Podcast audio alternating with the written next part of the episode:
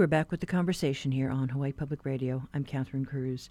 As you heard in the headlines, Honolulu uh, Mayor Rick Blangiardi announced on Friday the city's plan to relax some of the restrictions in response to the COVID cases trending downward and with fewer hospitalizations. The Hawaii Live Events Coalition rallied last week saying professionally managed events could be COVID safe. East West Center epidemiologist Tim Brown, who tends to be cautious, says he's comfortable with the latest plan. You know, what was announced on Friday was fairly conservative in itself. It's starting gradually. So, for example, the UH Games will only allow up to 1,000 people and require them to be both vaccinated and masked at the same time. About the only quibble I would have with them there is the provision of water.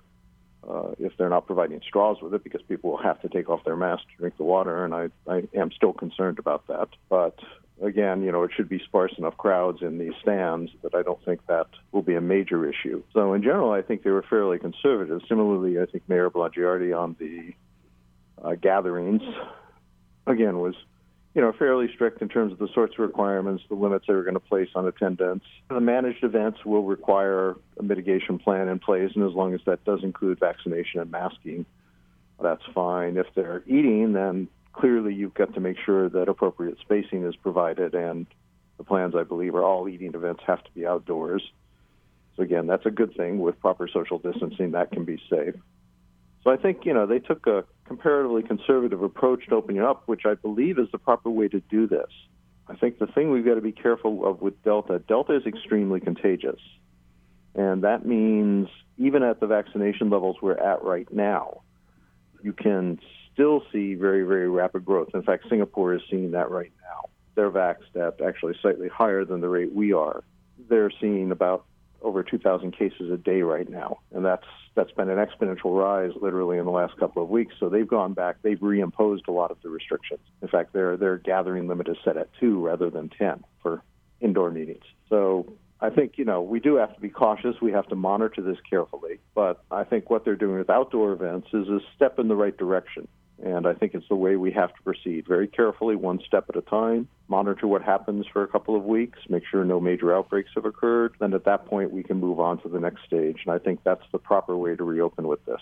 We did see early on with the Veterans Home there in Hilo how fast the virus could spread. And we did see the outbreak here on, in Honolulu, on Oahu, uh, where uh, uh, the, the Delta variant just spread like wildfire. Uh, but at the time when we were talking with healthcare officials, they said, well, you know, we haven't really seen the death count over there. The cases, positive cases are up, but it wasn't like the number of fatals that we saw with the Big Island. You know, again, you've got to be careful when you look at death numbers. You've got to consider the age of the population you're dealing with. There's no question, even when we're dealing with breakthrough infections, they disproportionately affect the elderly. And those in a care home are generally particularly vulnerable. They're in, in indoor settings. They're potentially exposed. They're older and often in poor health, which is part of the reason why they're often in the care home. And so there is, you know, substantially elevated risk of even death from a breakthrough infection for elderly populations like that. So again, you have to be careful, I think, in looking at where the deaths are occurring when you try to assess what the overall impact will be. We saw this morning uh, in the paper the headlines about the flu numbers. I think officials are a little bit concerned because we're going into the next flu season and they're urging people to get their shots. My recommendation on that is talk to Sarah Kemble because I think those flu numbers are being misinterpreted. What they report is actually influenza and pneumonia deaths. And if you actually look at their reporting on flu, there's virtually no flu reported in the last year. There were a couple of cases toward the very beginning of the flu year, which is like, you know, last September or something, but very little other influenza has been detected. And if you actually look at the national CDC site, they point out that in fact the vast majority of that influenza and pneumonia, and they include COVID, they, they call it PIC, pneumonia, influenza, and COVID, they say the vast majority of that is COVID related. So I really recommend the reporters check with the Department of Health on this because I think the report's being misinterpreted. Okay, so uh, maybe then uh, Dr. Kemble can clarify for us what the true snapshot is. Exactly, because you know, given given the extremely low reporting of influenza in the last year, I mean, the COVID mitigation did a very good job, pretty much, of keeping the influenza epidemic virtually non-existent. And this is one of the reasons why we're so concerned, because people will not have uh, the natural resistance to influenza that they might have built up last year going into this year. And the second concern in influenza is we just don't know which types of influenza are going to be the important ones this year because we haven't had really a, a major global influenza pandemic to track very closely. So it's, it's more of a kind of, you know, guessing game this year as to what goes in. And so they've actually put, I believe, four different strains of influenza into the vaccine for this year. But again, I want to stress people should get that flu vaccine as soon as possible because the last thing we want to be dealing with this winter is a combination of a flu epidemic with an ongoing COVID epidemic. We are hearing, you know, in the private schools that they are already making plans to schedule shot clinics once the decision comes down from the feds, you know, for uh, approvals on the uh, 5 to 11 group. No, and I think that's good. We're actually doing, I think, fairly well in that population. I think we're up to about 70% plus vaccination in the uh, 12 to 17 year olds. So if we can get the 5 to 11 year olds included in that, then I think that will go a long way toward getting our vaccination rate up extremely high. You know, if you actually look at what's going on with the mandates in most of the country, they're working pretty well. I mean, they've, you know, peeled off probably another 10% of the adult population that wasn't getting vaccinated, at least in some of the reports I've seen on the media for national sort of levels. And I think, you know, the mandates are a proper direction to go if you want to keep your workplace safe. I mean, the only alternative would be actually daily testing, where effectively you'd have to probably be using rapid antigen tests and basically testing people as they came into the workplace every day. That would be the only, you know, comparatively safe alternative. And even under those circumstances, for unvaccinated individuals, you know, or, or for that matter, I mean, right now, for all individuals, you should be maintaining the mask in any workplace because, you know, this is still an extremely contagious virus, and we know the effectiveness of our vaccines has decreased in the face of Delta, which is a combination of both, you know, probably the Delta virus itself, but also an impact of waning immunity over time. We know, for example, that the Pfizer vaccine does tend to see reduced immunity against contracting COVID over a four to six month time frame. And a lot of our elderly at this point, for example, are reaching that six month time frame. So in fact, some of them have already passed that. And so the boosters will be very important for that population. But I do think that basically we're, we're moving in the right direction. And I think it's important we keep stressing that more people need to be vaccinated. You know, ultimately we want everybody vaccinated because otherwise they are at risk of continued high mortality and hospitalization, and we don't want that. Free up the hospitals basically to deal with a potential flu epidemic that may be coming in the very near future. You, know, it's important to remember this is still Hawaii. We still have a limited hospital capacity. And, you know, I mean, during the normal season, we are running typically at sixty percent, 70% of total hospital capacity, not COVID related. And that COVID was what was pushing us up pretty much to 100% capacity. So we want to avoid that type of a COVID spike again. Vaccination is by far the best way, basically, to reduce that. Are you worried about the holidays coming up? You know, Halloween, I, Thanksgiving. I worry less about Halloween if people are outdoors. I mean, if you know, if they're going around collecting candy outdoors and stuff. And again, if they're masking, you know, because you don't want to be going up to somebody's door without a mask. And mm-hmm. and I don't mean a Halloween mask. I mean right. a surgical mask. Because there there is still potential. You know, right. somebody coughs in your face, and yeah. there is potential for COVID transmission there. So I think you know we still want people to be safe. People have to take precautions. I think it's important for people to realize masks are going to continue to be part of our life for some time until we get the community levels down very very low and even then, I would recommend that we unmask very gradually. You know, those of us who are older, who are potentially at more risk of a breakthrough infection, even if we're vaccinated, I think those of us should probably continue to wear a mask in virtually all settings. But again, you know, the masks need to come off very gradually, and we need to monitor what happens as that occurs to make sure that we don't see another major surge like what Singapore is seeing right now. That was East West Center epidemiologist Tim Brown talking about how he thinks the relaxation of COVID restrictions on Oahu are cautious enough. Brown says he would still advocate wearing double masks or the N95 mask to protect against the transmission of the Delta variant.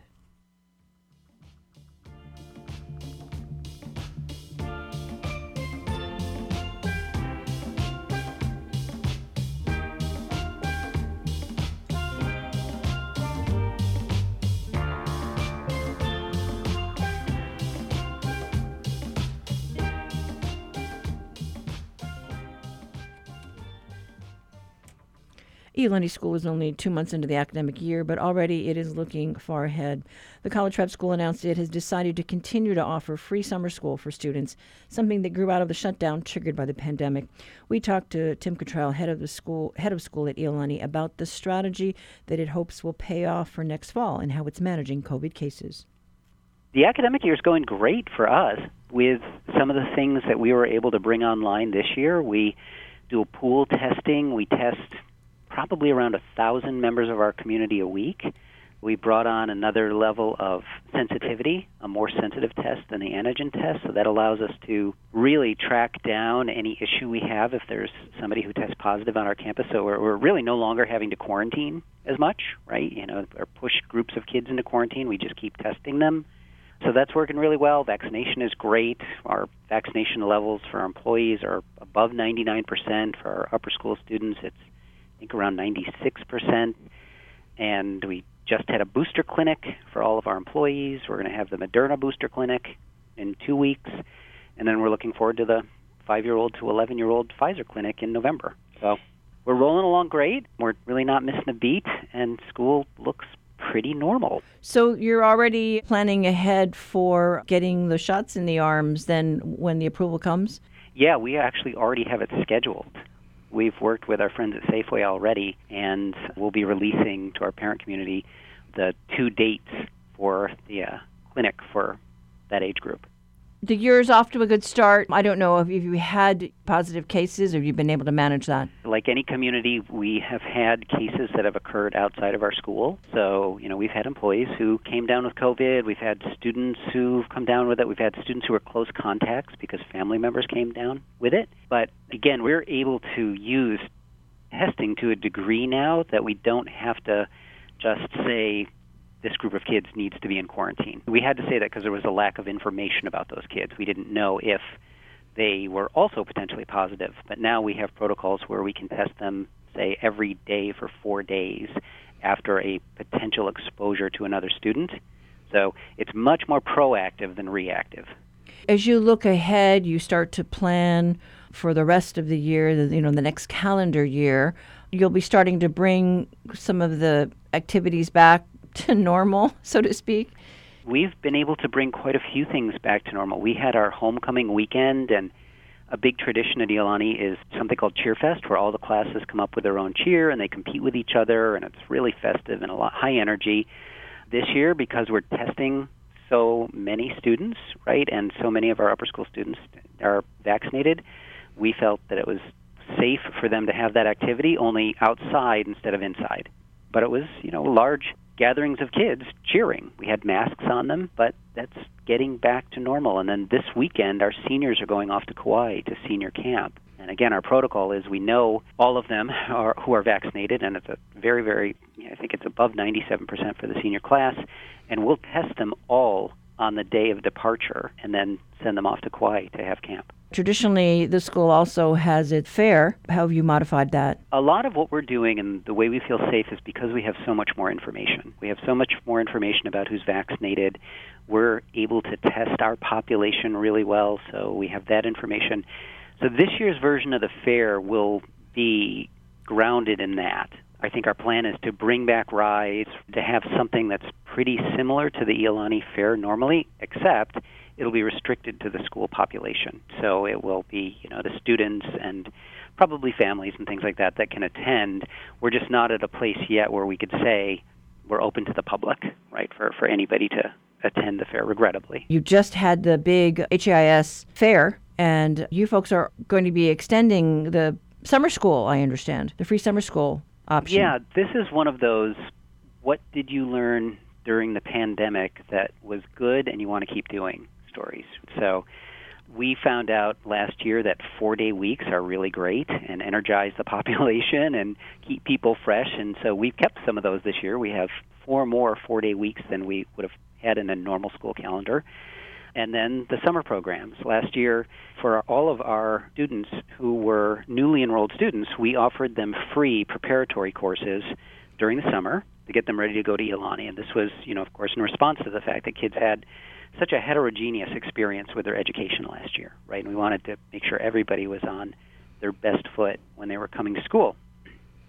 but we found out that it's really great, and our faculty appreciate it very much, and it's very helpful to the students. It helps us get to know them before they step on campus, and so moving forward, we're going to offer that those same summer preparatory courses for free to every newly enrolled student at the school. I mean, that's just wow, what a gift. Yeah, you know, it's like all schools. You know, we're a rigorous place. We're not the easiest school in the world, and we want to do everything we can for our students to come in and do as well as they possibly can. Is anyone else offering that as far as you know? Any other private school Uh, in the state? Not that I know Mm-hmm. of, no. But you know, I'm sure people are considering it again. It's it's just in that bucket of what did we learn from the COVID pandemic that's really good, and we want to keep doing as we move forward. You've been able to plan ahead, take precautions with athletics. You know, a lot of uh, people are, are just, you know, watching to see who's taking the first step out there, right? You're, you're the guinea pigs. And a lot of it is based on what information you have. We're following the lead of the community in terms of requiring vaccination information for quite a few things that would bring people onto our campus. I just talked to our athletic directors about the Iolani Classic, the big basketball tournament that we have around Christmas time. Um, and we have, I think, five different plans for that, right? Depending on community conditions, it could be as small as each player gets to have two attendees up to the community is in great shape and we have the technology in place to register people and we may be at you know 75% of normal attendance at that event? You know we're, we're trying to plan out enough different scenarios that will map onto conditions in the future so that we can reestablish everything we possibly can You know, we had a conversation uh, with the Hawaii uh, Live Events Coalition. They were talking about, you know, there are different types of plans for people, let's say, who only got one shot. you know, they said in a certain area versus the people who who got two shots. It, you know, it's just interesting all the planning that has to go into putting on an event. Right. There are more layers now. I mean, because you know, wi- within any of those plans, you have what PPE are you going to require? What kind of social distancing do you want to use, depending on community conditions?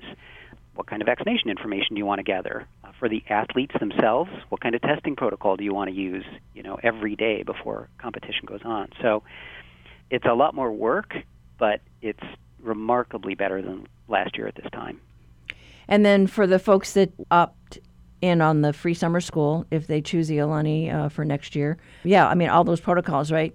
The spacing, the masks. Yeah, for our students right now, we don't use a lot of social distancing anymore. You know, that's been replaced by the high degree of vaccination and the kind of pool testing that we do. Again, we're, we're able to be more proactive because we're testing.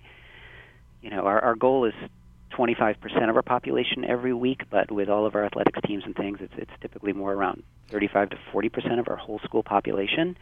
So we feel like we've got a pretty good handle on what's going on in our community, and that allows us to not have to do, you know, as restrictive social distancing. We still kept our tents up outside, so our kids still spend a lot of time outdoors. They eat outdoors and things like that to take advantage of the the extra safety of being outdoors. We still have masks, so our upper school it's masks indoors.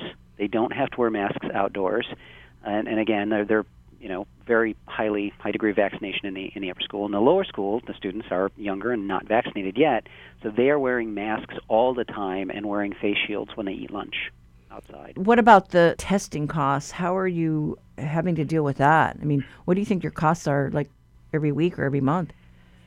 Yeah, it, it's expensive. I, I think the the Abbott antigen test, the one that we use on the scale of of anywhere from kind of 800 to 1,000 a week, those are five to ten dollars a piece. And then we were able to add this much more sensitive test, the NAAT test, the NAT test. That one's 50 to 60 dollars each. So we use that when we really want to track any kind of potential issue that could happen on campus, right? The scenario I shared about if a student were on campus and then they, we found out they were positive and we would test the cohort around that student every day for 4 days with the more sensitive test. So it's I think we just purchased 25,000 more of the antigen test, right? So that's you know, in, in the hundreds of thousands of dollars. It is it is costly. I'm trying to think. I know enrollment is in uh, in many private schools, and there's a lot of homeschooling done. Uh, how are you folks looking at the tuition costs? Well, we're pretty blessed as a school community. You know that that Iolani, you know, our alums are remarkably supportive of the school. We had our first giving day last year. We tried to decided to try out what they do at colleges and have a one day of giving. And I think our number was something like 1.6 million dollars given to the school in one day by our community. So, you know, we have a really big tuition gap. Our it runs ten to twelve thousand dollars a year. Um, we're we're just a financially fortunate school, so our tuition, you know, will go up as it has, you know, historically in the past. So, you know, typically just a little under 4% per year is kind of what we look at. And we don't really foresee any need to vary from that. That was Tim Cottrell, head of school at Iolani, talking about the decision to continue to offer free scum- summer school for new students attending its campus next, next fall. Cottrell adds that the other thing it decided was worthwhile was streaming its classes. So when a student can't be there in person, he or she won't miss out. The school is not otherwise doing remote learning.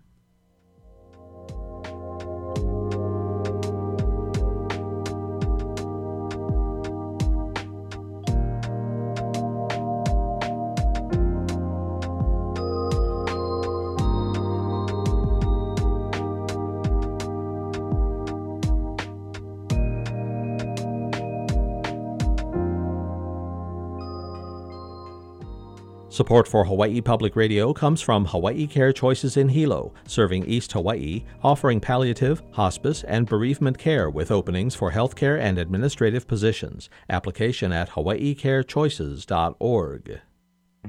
HPR is seeking candidates for a multimedia producer to oversee production of on air promos, live music events, and other content for broadcast and digital platforms. If you have experience in audio recording and production, if you're well versed in audio capture and storage systems, and have a love for public radio, we would love to hear from you. Learn more on our website, hawaiipublicradio.org/jobs. Support for HPR comes from the 16th annual Hawaii Book and Music Festival, celebrating story and song virtually on now through November 4th. Schedule at hawaiibookandmusicfestival.com.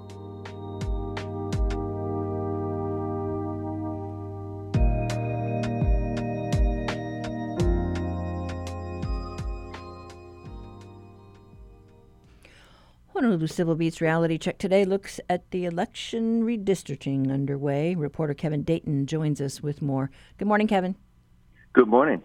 So we just did the big census count, right? And so they, they right. kind of need to figure out how they're going to redraw, remap uh, the districts.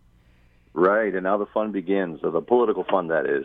So the background on this is the census uh, happens once a decade, of course, and uh, in the year following the actual census, the reapportionment uh, events happen. Basically, the state and the counties each do their own reapportionment process. Um, the state does that for the congressional district, for the House, and for the Senate in the legislature. And then the counties do that for the city council or county councils, depending on what you're talking about. So today we're talking about the state effort, um, which is where the work is being done by a nine member commission. Uh, eight of those members are selected by uh, either the House Speaker or the Senate President uh, or the House and Senate minority leaders. So you could see that this is going to be a very political process. Yeah.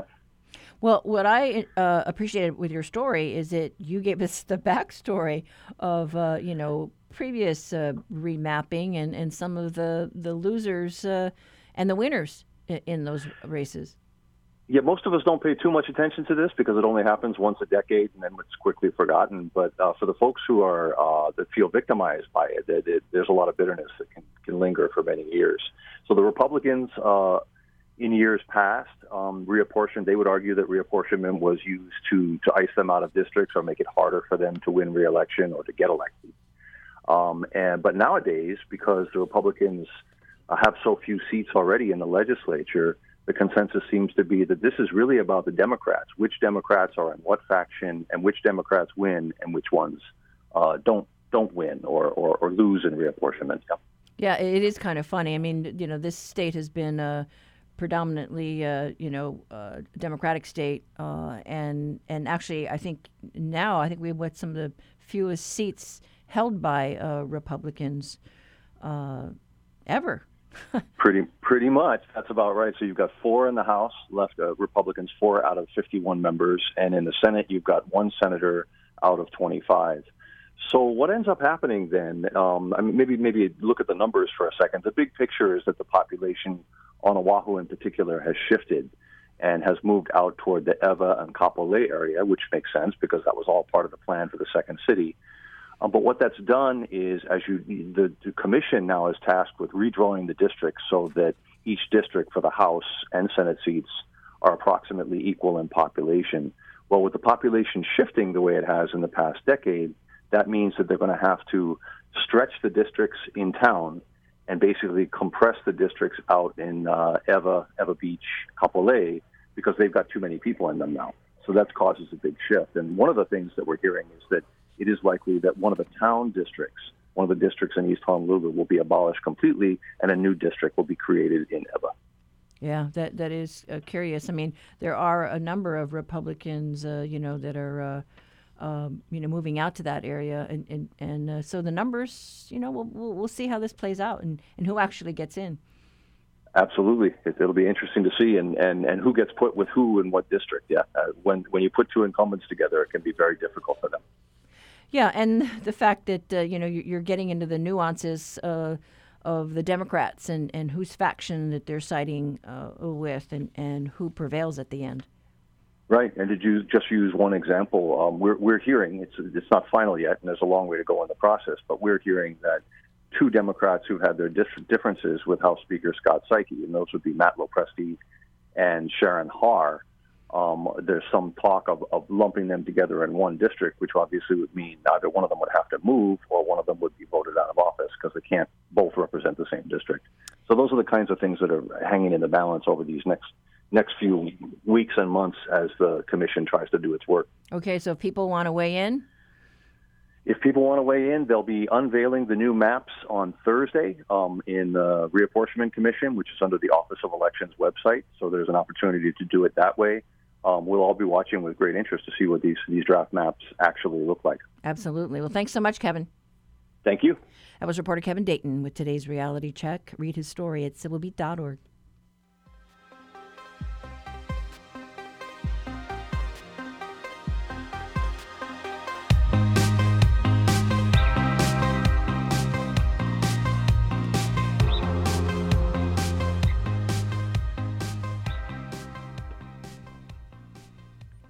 Jeff Mikulina steps down as head of the Blue Planet Foundation at the end of the week.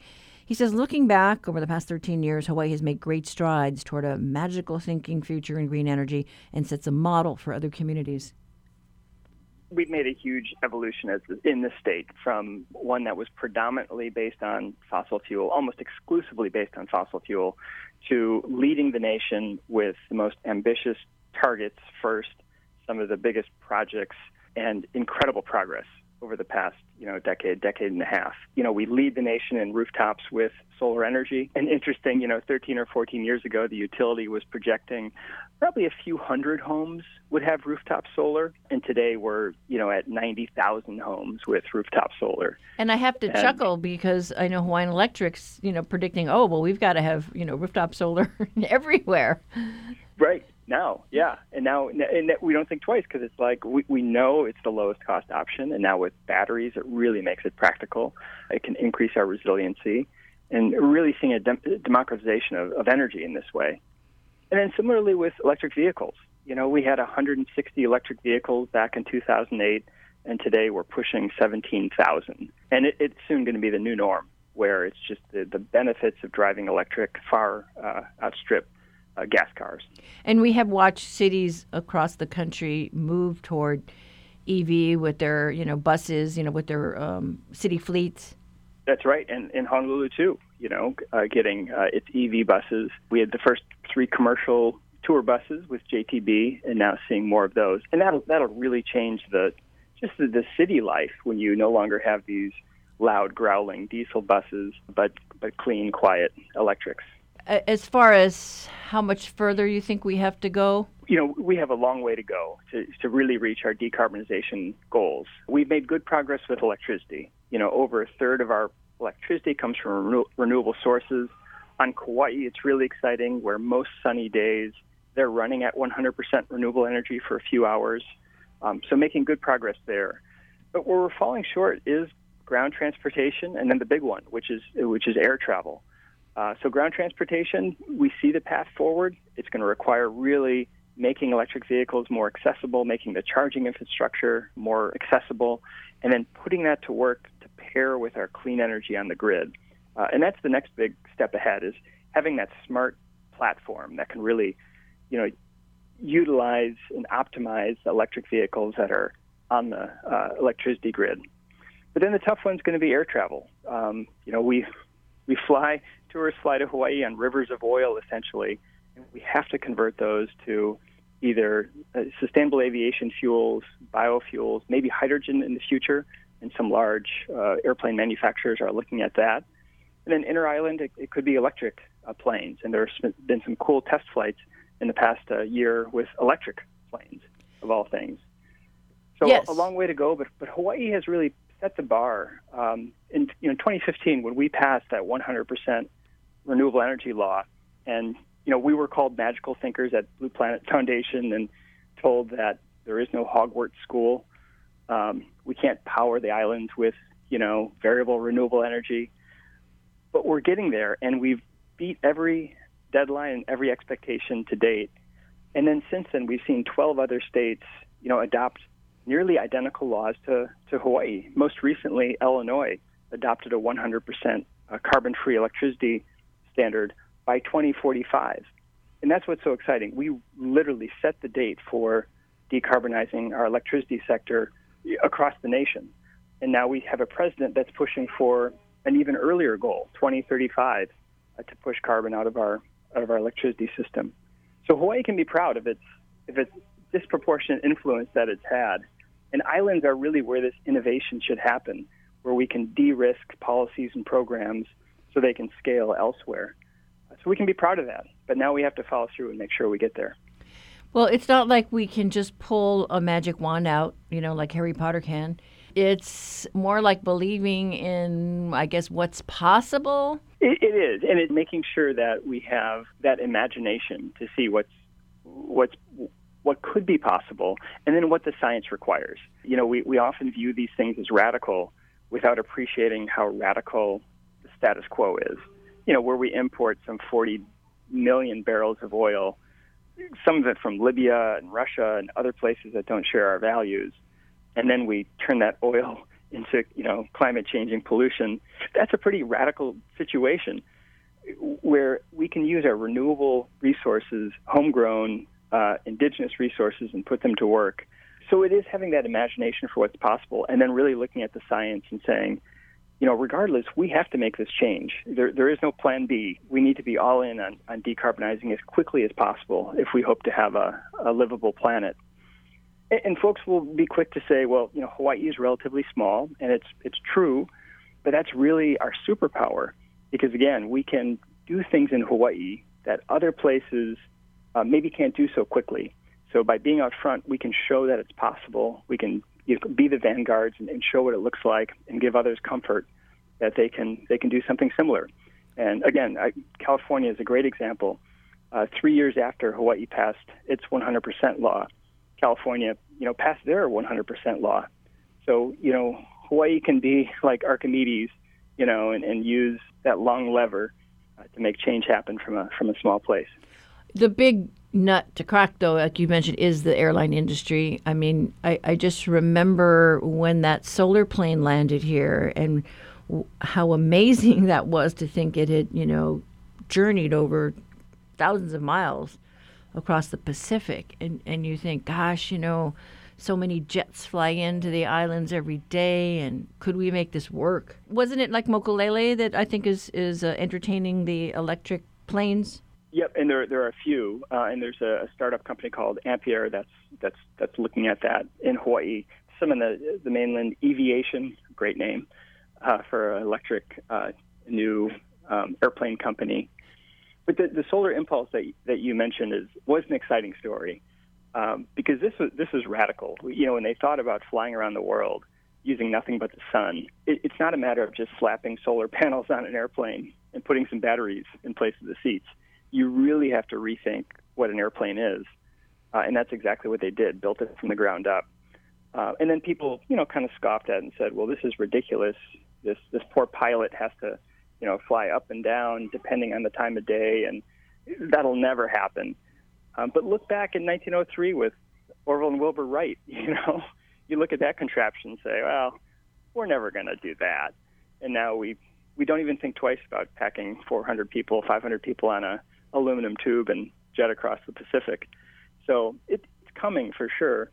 Um, but we really have to reimagine uh, and, and, rethink uh, not only aviation, but then I mean part of it comes back to Hawaii and our our economy. I mean, our, our economy really developed hand in hand with fossil fuel. You know, jet travel really opened up um, tourism in Hawaii that was powered by fossil fuel. So, what does that look like in a carbon constrained future?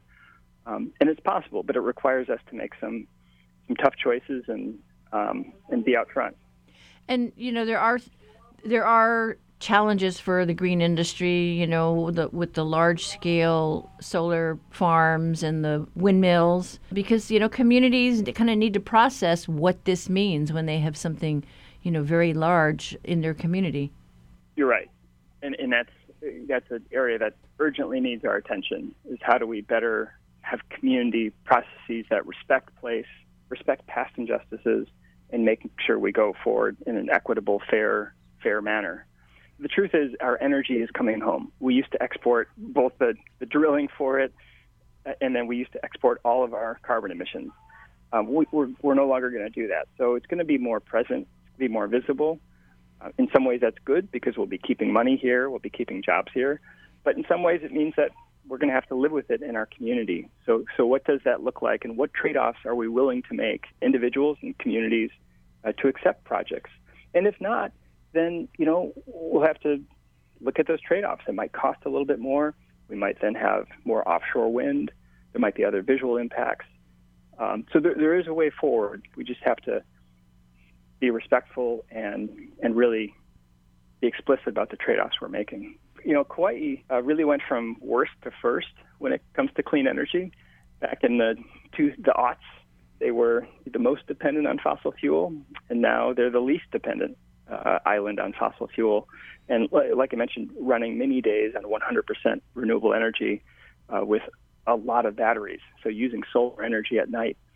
And so they had the first, you know, first in the world really large scale solar plus battery storage project um, back half a decade ago. Um, and then subsequently, I've had a number of other projects to, to really let them add a lot of renewable energy to that small island. And they don't have any wind generated electricity on Kauai uh, because of the um, the bird mm-hmm. population. So exciting to see, you know, Hawaii being this innovator, this small, you know, the, the former backdrop to Fantasy Island is really living out this magical thinking future and making it happen. We have been talking to Jeff Mikulina, whose last day at the Blue Planet Foundation is Friday. He tells us he doesn't have a job lined up, but plans to take a break and spend time with family. Taking over the reins at Blue Planet is Melissa Miyashiro.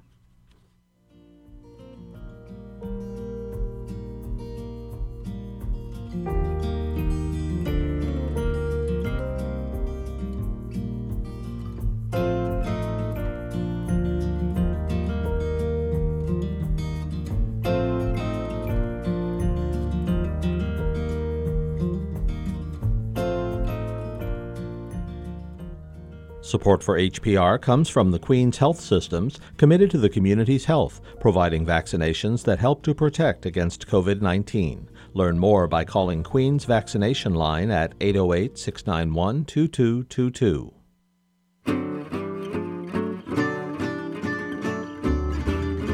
Medicare open enrollment is starting soon. What does this mean for our seniors? Are there certain medical conditions that aren't covered by Medicare? What's so special about an Advantage plan? I'm Dr. Kathleen Kozak. Join me today on The Body Show. We'll talk with an expert about the ins and outs of Medicare. That's today at 6:30 on The Body Show. Support for Hawaii Public Radio comes from PAR Hawaii, an energy company committed to supporting the community, supporting local nonprofits, including Aloha United Way. Learn more at auw.org.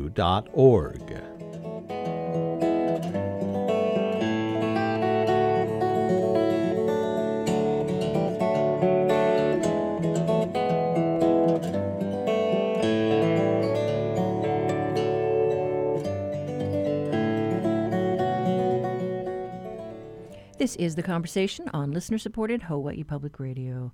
Scientists make an astonishing first of its kind discovery while studying the gas and dust in a triple star system. Astronomer Christopher Phillips joins HPR's Dave Lawrence for your Monday Stargazer.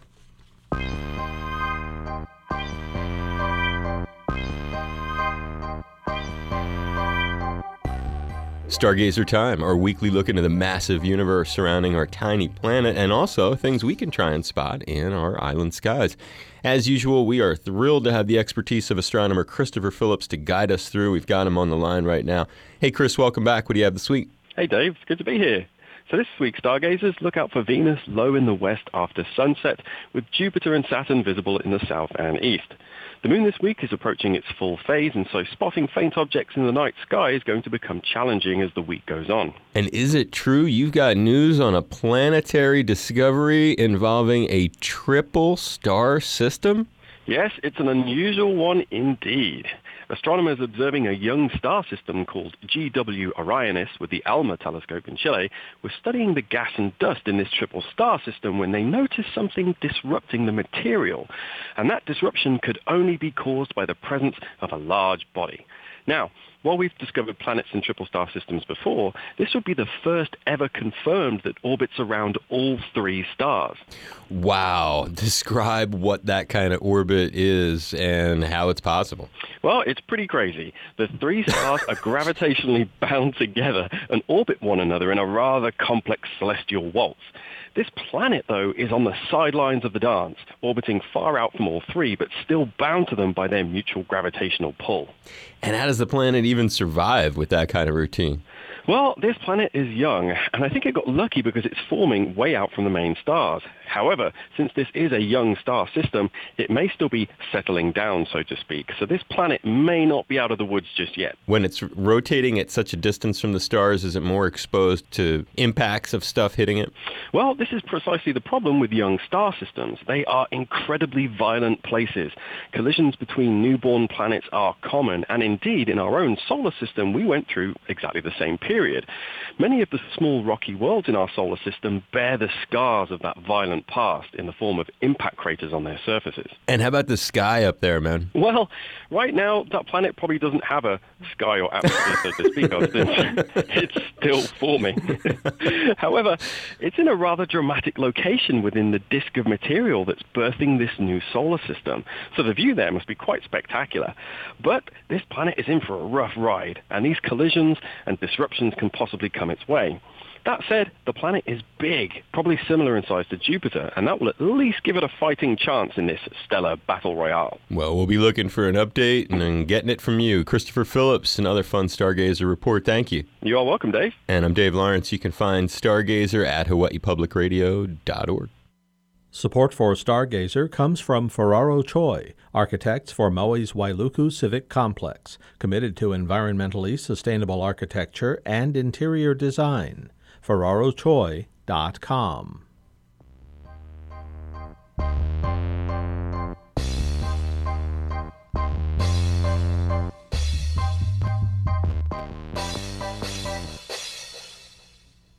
Helping 100 million trees to thrive. That's the ambitious goal set by the governor's office, and the deadline is 2030. In order to meet that mark, the state plans to plant or conserve thousands of acres of forest in the coming decade. It's part of a larger statewide strategy to fight climate change.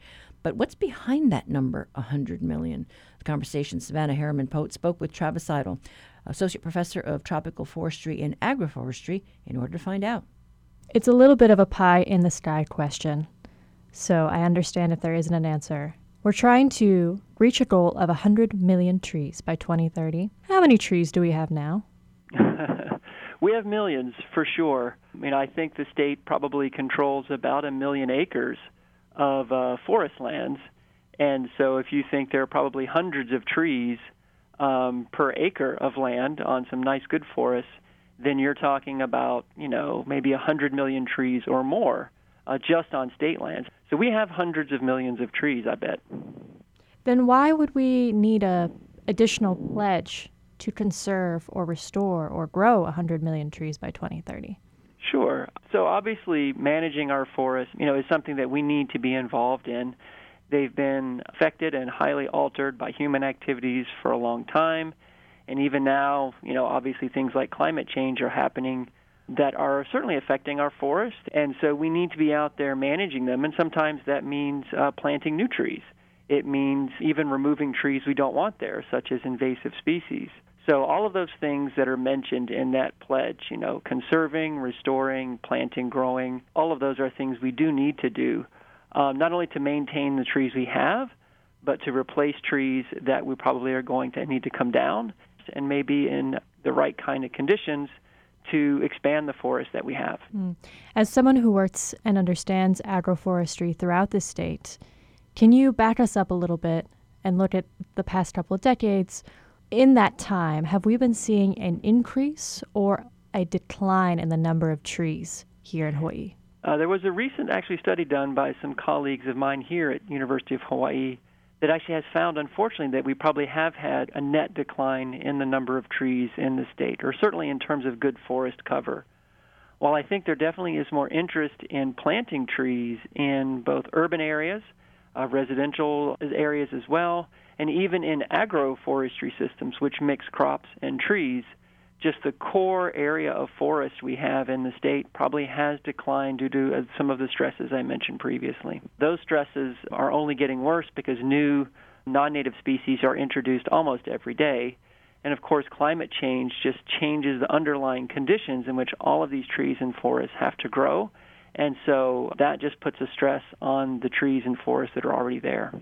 So, what would be the difference in these dual roles of conserving versus planting additional trees? For instance, if we were to plant a thousand ohia, say in an area that had previously been deforested, what would be the benefits to biodiversity or the difference in biodiversity that we would see there as opposed to a old growth ohia forest that we conserve? Right. I mean, you know, I'm going to say up front that we should do both for sure. We want, um, and I think it's a high priority, maybe even a higher priority, to conserve the good forest that we already have. Because as you mentioned, old trees that have been there a long time provide a tremendous variety and diversity of habitat. They probably already are the home of lots of different species, and so conserving that forest is probably our highest priority. Reforesting areas um, certainly is something we should consider where we have the management and the dedication to do it and to maintain it. Um, adding trees to the landscape uh, just increases the structural diversity. It captures carbon and energy. It creates a more complex environment generally. And so that provides all kinds of opportunities for other organisms to inhabit um, this new you know, environment as it's growing and uh, diversifying. And so that generally improves diversity. Of course, it depends upon the kinds of trees, the kind of forest, that we're planting and managing. Mm, so you're saying a tree isn't a tree isn't a tree. There's a difference between planting something that is native and, for instance, planting eucalyptus. Yeah, there's certainly a lot of differences, and we have a long history of that. I mean, we have some beautiful green hillsides all over the islands here on Hawaii. But if you, you know, from where we're standing in an urban area, looking back in those hills, most of the trees that we see in most of the places we are um, in Hawaii those trees are going to be primarily non-native species. We've replanted a lot of the forests in Hawaii, especially on smaller islands such as Oahu and Kauai. And so while we have a lot of forest, lot, lots of those are trees that were planted decades ago. There were trees that could uh, grow in those degraded conditions, and many of them just happened to be non native species that were just better adapted for growing and being planted um, at the time they were planted in the ground. What's something that you would find in a preserved native forest, an old growth forest, that you wouldn't find elsewhere? Well, what you would hope to find is not just the native trees in the overstory. You'd hope to find native plants in the understory ferns, vines, shrubs, smaller trees, ephemeral plants that may only last for a year or two. The other thing you would hope to find are is regeneration. In other words, those native species aren't just there, you see seedlings, you see sprouts, you see the next generation growing in that forest. And of course, if we're in a nice forest in a relatively protected environment, we hope to find the native wildlife is uh, there as well, whether it's birds or native bat, insects. We hope to find good habitat for other species as well. Hmm. And what about the benefit to us? Ultimately, we are talking about this initiative as one that will fight carbon emissions, one will, that will fight climate change. Does it matter to us in terms of the benefits, what kind of trees we plant, or is the goal for humankind in Hawaii just to have as many trees as possible? Trees and forests provide a variety of benefits to people. Um, sometimes we use the term ecosystem services because there are all kinds of services they provide to us. And carbon sequestration is a big one in the context of climate change, but it is by no means the only one that we enjoy and that we benefit from. And so, native species, because they're well adapted to this place, because this is where they evolved, they're able to provide, in general, a broader suite of those benefits, of those ecosystem services, than just planting perhaps a fast growing or a large tree um, to try to capture carbon. So if we're just focusing on carbon, we're really ignoring all those other potential benefits that native forests can provide. You know, a, a number is um, it's an easy thing to, to put out there, right? It's you know it's it's a it's an ambitious goal. It's something we can reach for, and it's certainly something that we should strive for. But um, there's a lot behind that number. So the 100 million trees as a goal is just the beginning. That was the conversation Savannah Harriman Pote speaking with UH Manoa forestry professor Travis Idol. That's it for today. Tomorrow, we talk aquaculture and the current state of Hawaii's fish ponds. Do you have a story to share with us? Call our talkback line 808 792 8217. Miss something and want to listen back to something you heard today? All of our shows are archived. Find them on the conversation page at hawaiipublicradio.org. I'm Catherine Cruz. Join us back here tomorrow with more of the conversation.